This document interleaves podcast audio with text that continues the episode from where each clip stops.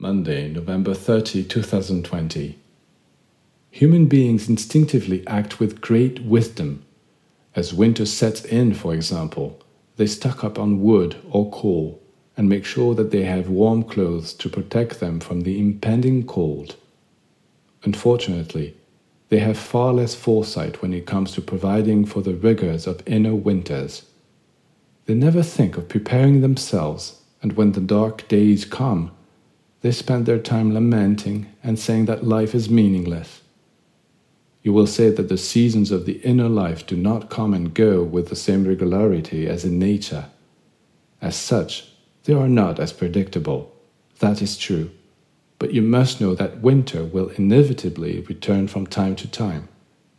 If you learn to observe what goes on within you, in fact, you will see that there are always signs that give you advance warning. So learn to observe yourself, and as soon as you sense that a dark, cold period is about to begin, be on your guard. Prepare the spiritual elements that will help you to keep the fire and light burning within. Jesus said, Walk while you have the light, so that the darkness may not overtake you.